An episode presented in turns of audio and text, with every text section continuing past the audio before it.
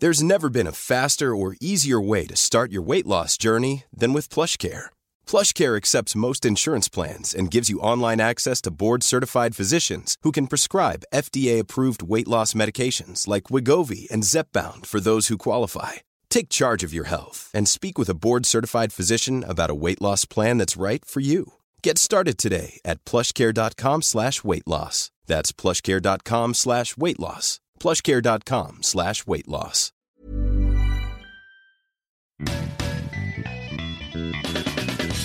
You're listening to Probably True. This podcast contains strong language and adult themes throughout, because it'd be boring otherwise. There's something about doctors' waiting rooms, apart from the weird smell of bleach or whatever it is they use. It's more of a feeling, I think.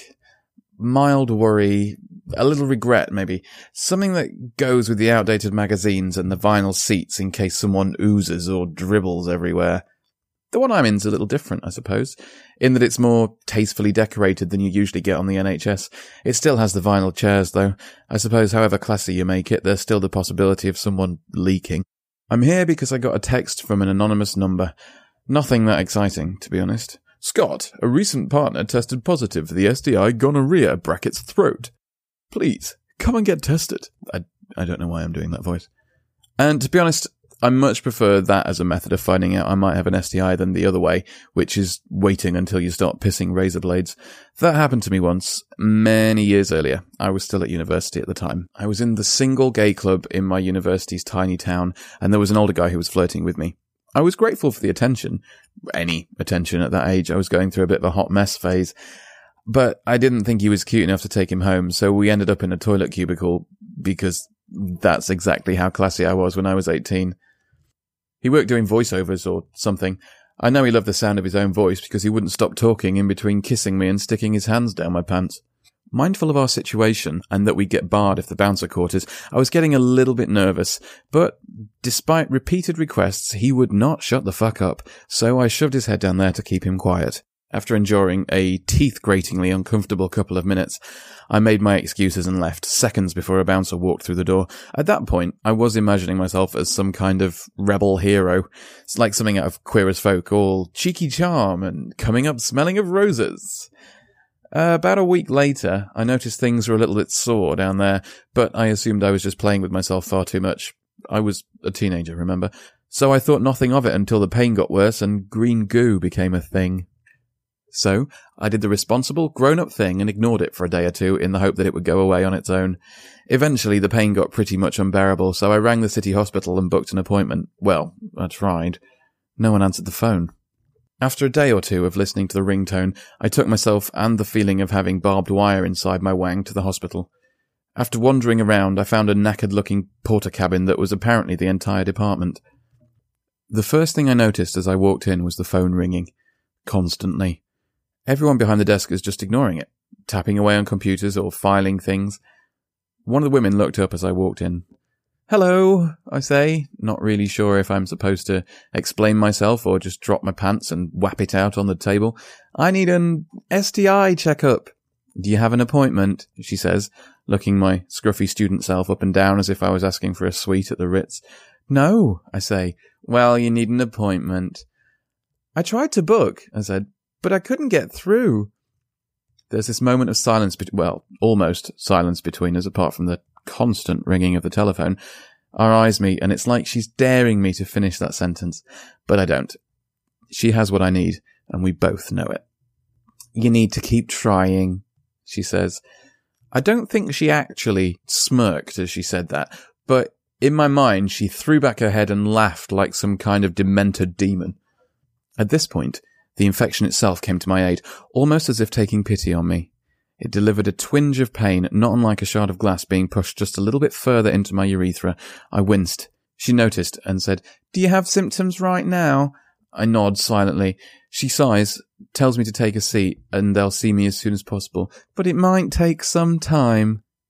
So this is how I became something of an expert when it comes to STI clinic waiting rooms. This one was straight out of the catalogue. It was drab, badly lit, had photos of spectacularly disgusting STIs on the walls, year old copies of gardening magazines, the lot.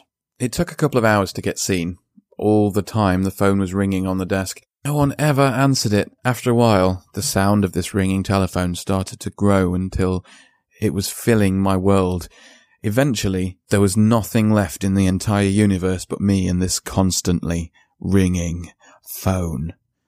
Luckily, just before I started screaming, a nurse called me into the consultation room. You don't mind if we have a student nurse in the room with us?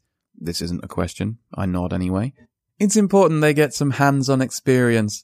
I nod again while cursing my graphic imagination.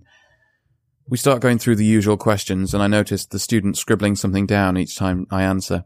Name? Scribble. Date of birth? Scribble. Symptoms? Scribble, scribble. One of the questions the nurse asks is, How many sexual partners have you had in the past six months? I panic and half the number. She gives me a look I'll never forget. Blimey, you get about a bit. I'm too shocked to really respond to this, so I just laugh until I see the student nurse write what I'm almost certain was gets around a bit on the pad. I'm not sure I want that on my NHS record. I mean, it's all relative, but still. Anyway, after a good look at the affected area and a poke with one of those sticks we've all heard the horror stories about, which she went at like she was cleaning a chimney, the cack-handed moo, she sent me to see a doctor. The doctor didn't look up from the text he was sending for at least 30 seconds after I walked into the room, and he dealt with the whole thing like he'd much rather not be there, a sentiment I was beginning to share as I hovered waiting for him to press send, apart from the burning in my nethers which was now extra sore from the nurse's jiggery pokery. He had a student too, but that one just sat in the corner silently and watched. Then the nurse and her student came in so we could all hear the diagnosis together. It was like some kind of parade, or the end of a crime novel where all the people involved are gathered in the drawing room to hear who done it, or in this case, what is it? Anyway, after we'd all bonded over this exciting development, the doctor prescribed some pills and I took them. Just as I was heading for the door, the nurse wordlessly handed me a big bag full of condoms. As I walked down the street, my head spinning from the whole experience, I vowed never to get another blowjob in a nightclub toilet again. And, since there's no way you can check, let's assume I stuck to that forever. Anyway, back to the present day, in a much nicer, cleaner, and classier joint. It's based in central London, and it's been pretty much designed to be the opposite of all the things I encountered ten years ago in a small town in the Midlands. No one's tutting at me for getting around a bit. I can book online, up to date magazines in the waiting room, the whole shebang. No heavy handed ramming of an uncomfortable stick into tender places, and there's no photographs of STIs. The worst it gets is Cheryl Cole on the TV in the corner, but that's not even their fault. This time, of course, I've got no symptoms. It's just a checkup because I got that text. But even so, there's a vague tension, a little speck of randomized dread in the pit of my stomach that something somehow isn't going to be quite right. Happily, it's not a feeling I'll have to live with for very long, as testing nowadays gets the results to you in a text the same day. But even so, there's that hour or two after the test, before the results arrive, where I can't help but worry. And I look back over decisions I've made recently, trying to pin down any one moment that could be to blame in case the tests came back positive. And while I'm steeling myself, reminding myself that the results of this test are my responsibility and no one else's, I start to think of all the things outside my control that might have happened. Condoms occasionally fail, after all. Was I sure they hadn't every single time? Of course not. No one could be. I start thinking about PrEP, this little pill that can stop HIV infection if it's taken once a day by anyone who might be at risk, and how I'd happily take that if it meant this growing knot of dread in my stomach would go away. I'm at a loose end, so I do a little research on it, and it would be cheaper for the NHS to fund PrEP as a preventative measure than it is to fund the antiretrovirals I'd need if I contracted HIV. And then, as I read into the reasoning behind why PrEP isn't widely available, it all seemed to boil down to the idea that somehow, if it were available, it would be abused and that people would indulge in riskier behavior. PrEP has the potential to be a useful tool alongside condoms, not instead of them. Think about it. If I alone take PrEP, great. I'm not going to get HIV. If lots of people who have similar sex lives to me take it, then none of them will get HIV, which will mean that everyone they have sex with will be at less risk of getting HIV. It makes perfect sense. There's still this lingering idea that somehow HIV is a gay disease and that it's not really a problem for everyone else, as if somehow a virus can tell. This is really offensive, obviously, and truly stupid when you know that almost half of all the infections in 2014 were most likely contracted from heterosexual sex. After I learned about this, I asked around my friendship groups a little and found that while most of my gay friends use condoms most of the time, absolutely none of my straight friends do.